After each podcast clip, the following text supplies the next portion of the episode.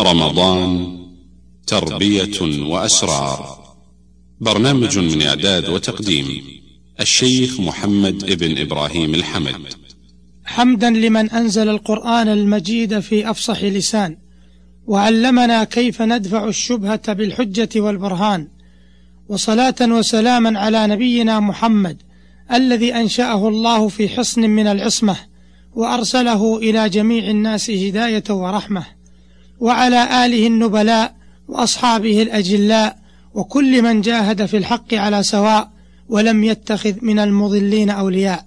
أما بعد فسلام الله عليكم ورحمته وبركاته. أيها المستمعون الكرام الحديث في هذه الحلقة سيكون حول القرآن الكريم. فالقرآن الكريم كلام الله ورسالته الأخيرة للبشرية وهو آخر الكتب السماوية وخاتمها وأطولها وأشملها. فيه نبأ السابقين وخبر اللاحقين وفيه الحكم والحكمة والأحكام. والقرآن الكريم هو المهيمن على الكتب السابقة والحاكم عليها فما شهد له بالصدق فهو المقبول وما حكم عليه بالرد فهو مردود قد دخله التحريف والتبديل. والقرآن محفوظ من الزيادة والنقص والتحريف فلقد أنزله الله عز وجل. وتكفل بحفظه. قال تبارك وتعالى إنا نحن نزلنا الذكر وإنا له لحافظون.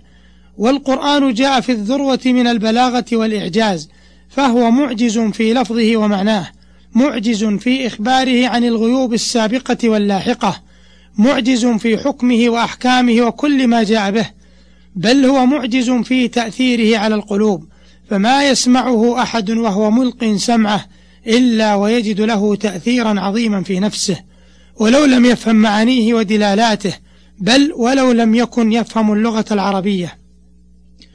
والقرآن الكريم مشتمل على أعدل الأحكام وأعظمها وأشرفها وأشملها فلم يغادر صغيرة ولا كبيرة إلا وأحاط بها إجمالا أو تفصيلا.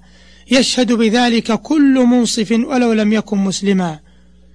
ومن خصائص القرآن الكريم أن قارئه لا يمل قراءته وسامعه لا يسأمه ولا يمجه بل الإكباب على تلاوته يزيده حلاوة وترديده يوجب له محبة وغيره من الكلام يعادى إذا أعيد ويمل من كثرة الترديد ورحم الله الإمام الشاطبي إذ يقول وإن كتاب الله أوثق شافع وأغنى غناء واهبا متفضلا وخير جليس لا يمل حديثه وترداده يزداد فيه تجملا.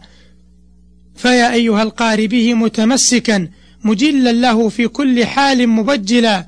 هنيئا مريئا والداك عليهما ملابس أنوار من التاج والحلى هذا القرآن هو طريق السعادة وسبيل العزة للفرد والأمة. قال تبارك وتعالى طه ما أنزلنا عليك القرآن لتشقى. وقال عز وجل الذين آمنوا ولم يلبسوا إيمانهم بظلم أولئك لهم الأمن وهم مهتدون. وقال ولله العزة ولرسوله وللمؤمنين. القرآن الكريم نور الصدور وجلاء الهم والغم وفرح الفؤاد وقرة العين. وكتاب ربك إن في نفحاته من كل خير فوق ما يتوقع. نور الوجود وأنس كل مروع بكروبه ضاق الفضاء الأوسع والعاكفون عليه هم جلساء من؟ لجلاله كل العوالم تخشع. فادفن همومك في ظلال, في ظلال بيانه تحلو الحياة وتطمئن الأضلع. فبكل حرف من عجائب وحيه نبأ يبشر أو نذير يقرع.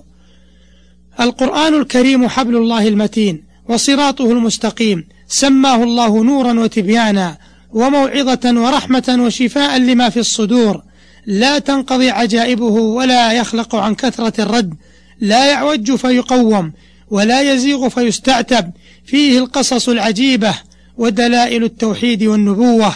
فيه المواعظ الحسنة وفيه البراهين الجلية القاطعة التي تسبق إلى الأفهام ببادئ الرأي وأول النظر ويشترك كافة الخلق في إدراكها فهو مثل الغذاء ينتفع به كل إنسان بل كالماء الذي ينتفع به الصبي والرضيع والرجل القوي والضعيف.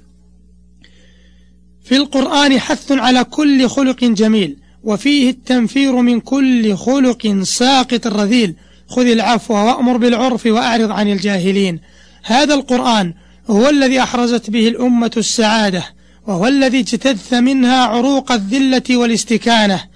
فهو الذي رباها وأدبها فزكى منها النفوس وصف القرائح وأذكى الفطن وجل المواهب وأعلى الهمم وأرهف العزائم واستثار القوى. وهو الذي غرس الإيمان في الأفئدة وملأ القلوب بالرحمة وحفز الأيدي للعمل النافع والأرجل للسعي المثمر ثم ساق تلك القوى على ما في الأرض من شر وباطل وفساد فطهرها منه تطهيرا وعمرها بالحق والإصلاح تعميرا. هذا القرآن هو الذي أنار العقول على النور الإلهي فأصبحت كشافة عن الحقائق العليا وطهر النفوس من أدران السقوط والإسفاف فأصبحت نزاعة إلى المعالي مقدمة على العظائم.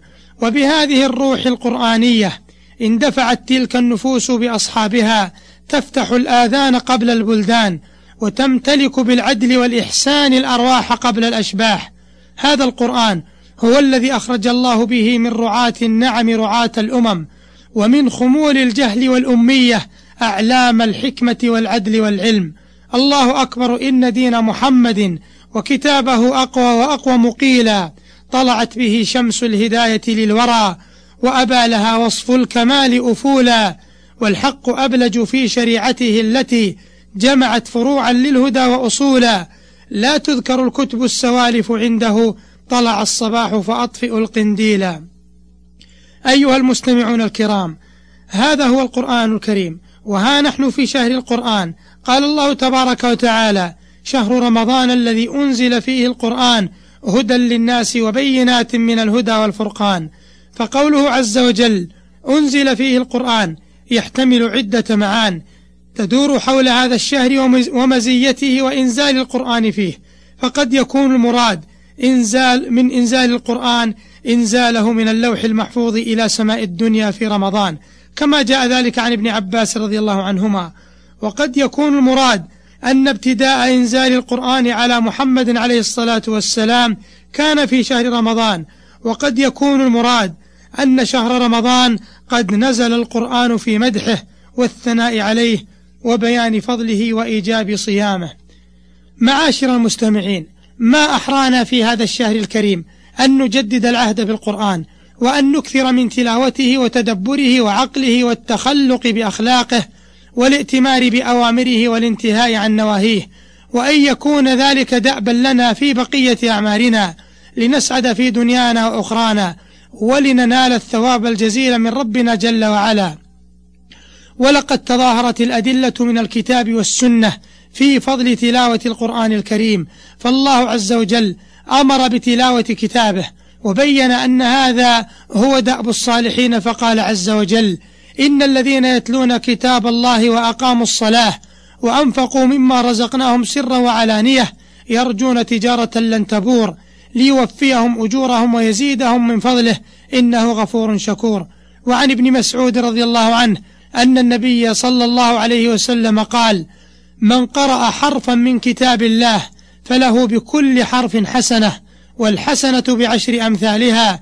لا أقول ألف لام ميم حرف ولكن ألف حرف ولام حرف وميم حرف. رواه الترمذي وهو حديث صحيح. وعن أبي أمامة رضي الله عنه أن النبي صلى الله عليه وسلم قال اقرأوا القرآن فإنه يأتي يوم القيامة شفيعا لأصحابه رواه مسلم. فقراءة القرآن خير وأجر وبركة في كل وقت وهي في وهي في رمضان أعظم وآكد. ولقد كان جبريل عليه السلام يأتي النبي صلى الله عليه وسلم في رمضان فيدارسه القرآن كل ليلة كما في الصحيحين عن ابن عباس رضي الله عنهما قال كان رسول الله صلى الله عليه وسلم أجود الناس وكان أجود ما يكون في رمضان حين يلقاه جبريل في كل ليلة فيدارسه القرآن. فلرسول الله صلى الله عليه وسلم أجود بالخير من من الريح المرسلة. وفي العام الذي توفي فيه رسول الله صلى الله عليه وسلم عارضه جبريل القرآن مرتين رواه البخاري. فيا لسعادة من أحب القرآن. وأقبل عليه تعلما وتعليما وتلاوة وبذلا وعملا لأجل نشره والدعوة إليه. فيا لسعادة ذلك ويا لعزته في الدنيا والآخرة ويا لحرمان من حرم ذلك الخير وصد عن ذلك النور.